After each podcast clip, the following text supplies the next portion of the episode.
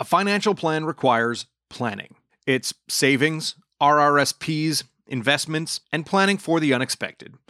TD Term Life Insurance can help protect your family's financial future if you were to unexpectedly pass away. You can apply for TD Term Life Insurance online or over the phone by speaking to a licensed advisor. If you're under the age of 55, you could be approved for up to $500,000 of coverage without a medical exam. Conditions apply. TD Term Life Insurance is underwritten by TD Life Insurance Company. Visit tdinsurance.com slash term life to learn more. Parliament is set to debate a bill that will introduce a new definition of hate as it aims to tackle hateful content online.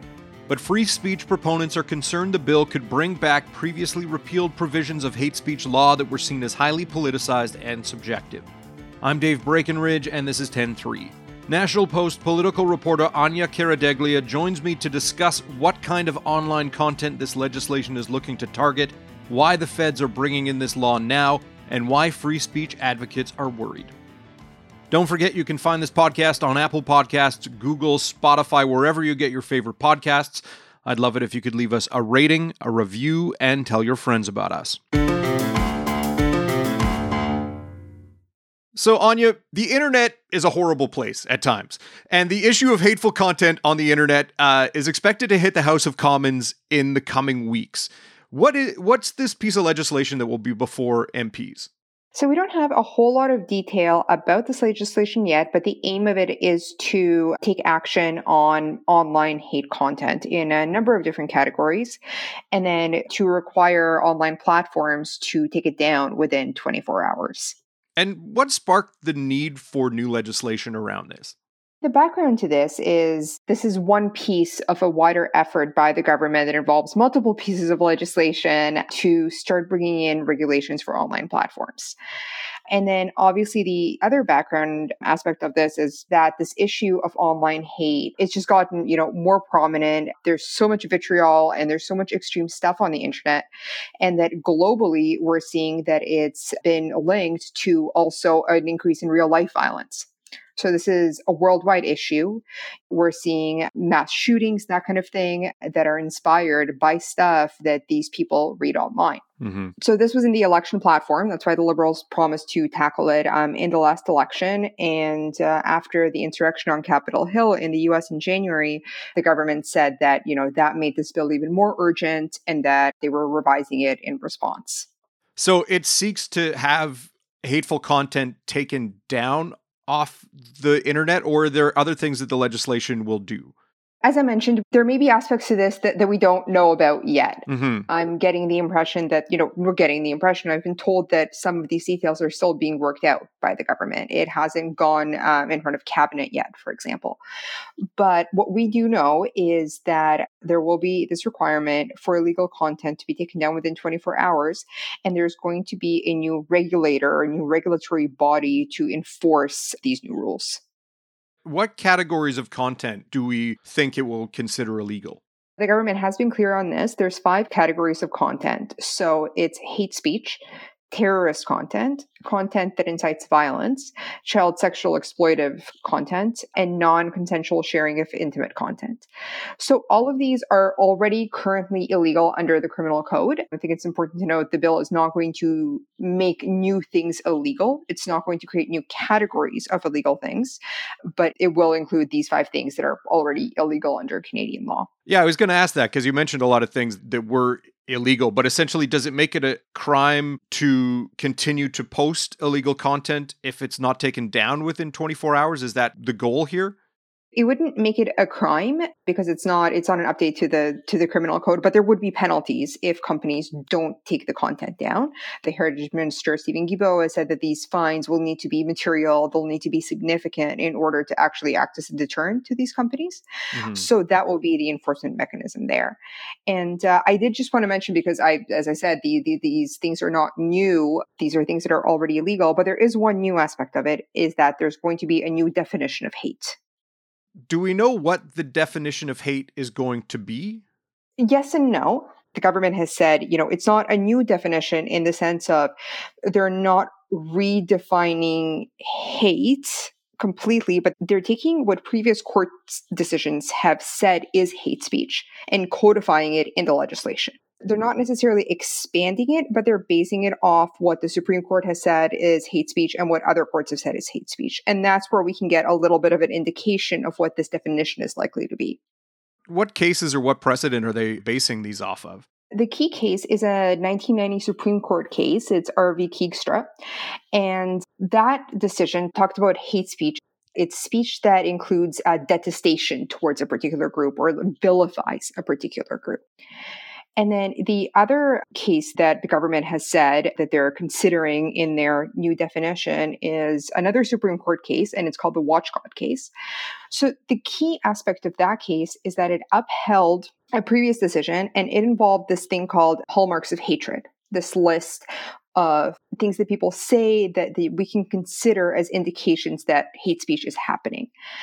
That includes things like identifying the group as subhuman or animalistic, you know, unclean, or saying that a group is inclined to engage in violence. Those are some of the hallmarks of hatred.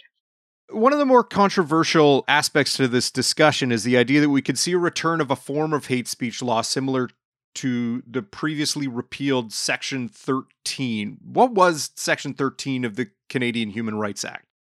Section 13 of the Canadian Human Rights Act was a civil remedy, was a civil tribunal for tackling hate speech. So currently, hate speech is illegal, but the only mechanism to address it is through the criminal system. So that's, you know, the police taking action and the attorney general taking action to actually bring criminal charges against somebody for hate speech. So what we used to have under Section 13 of the Human Rights Act was it was a civil tribunal where people could bring their complaints about hate speech forward and then that tribunal could decide if this is hate speech or not and it could, you know, help issue a cease and desist order or it could levy a fine. Why was it repealed and why would the liberal government want to bring it back in some form?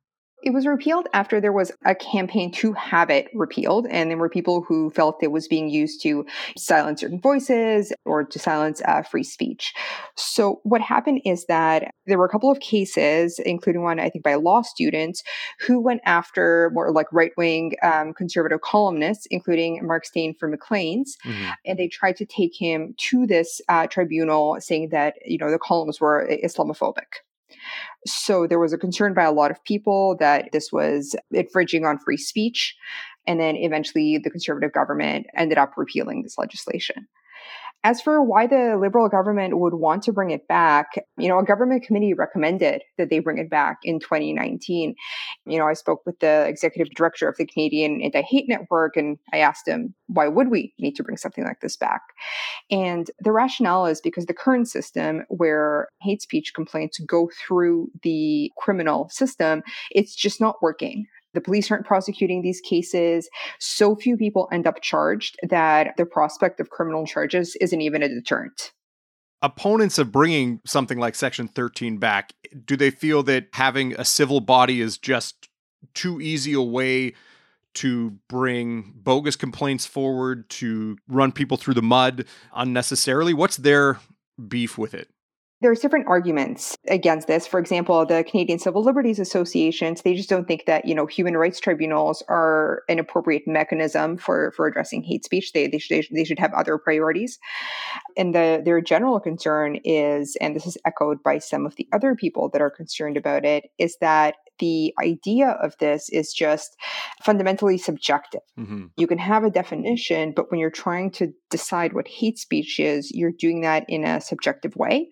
And that's something that remains a problem no matter what happens, no matter what regulatory mechanism you have in place. And then there's others who are worried that it's going to be used in a politicized way to go after certain viewpoints. So I think that the case is that people are afraid that controversial viewpoints or just any viewpoints could be silenced, even if they're not hate speech, or that there could be a chill on free speech as a result, kind of looking at how certain columnists were subject to these complaints. I think that one thing I do want to note, though, is that uh, while that happened, there were these complaints. Maclean's did get taken in front of this tribunal. That complaint was dismissed. Mm-hmm my understanding is the only cases in which that tribunal did find that hate speech happened were pretty uncontroversial cases where it was very clearly hate speech. Does this put the onus on internet companies like, you know, the people who provide our internet or social media companies to do more to address hate on their platforms? Or is that something we still haven't seen spelled out? It does. They will be responsible. Obviously, they will have a responsibility or face fines if they don't comply with this. But this is something that they, in theory, actually welcome.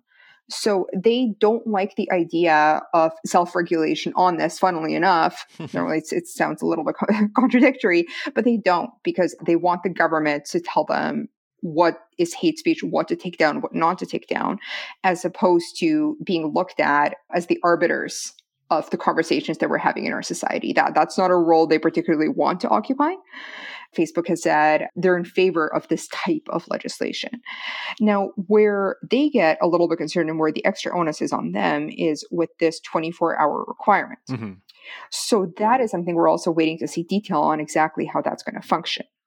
And the concern is, and it's not just from the platforms, I've heard this from some experts as well, that this is another case where we could have a constitutional issue, is that if the law says, okay, platforms, companies, you have to take this content down within 24 hours, and then it's left to the company to decide what content to take down, they're going to be overly broad because they don't want to face fines, right? So to be safe, they're going to take down anything they might even think is hate content. And then that's when we start seeing postings and content being taken down that doesn't fit the definition of hate speech. And that's where a potential free expression infringement issue, a constitutional problem could arise.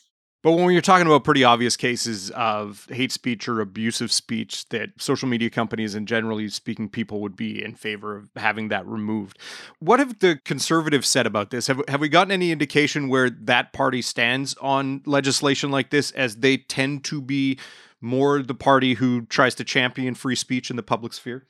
We haven't heard a whole lot about them from this yet, but I have a feeling that when the, I think it all depends on what exactly is going to be in the legislation. Mm-hmm. Because we have so few details, we just don't know yet exactly what's going to be included.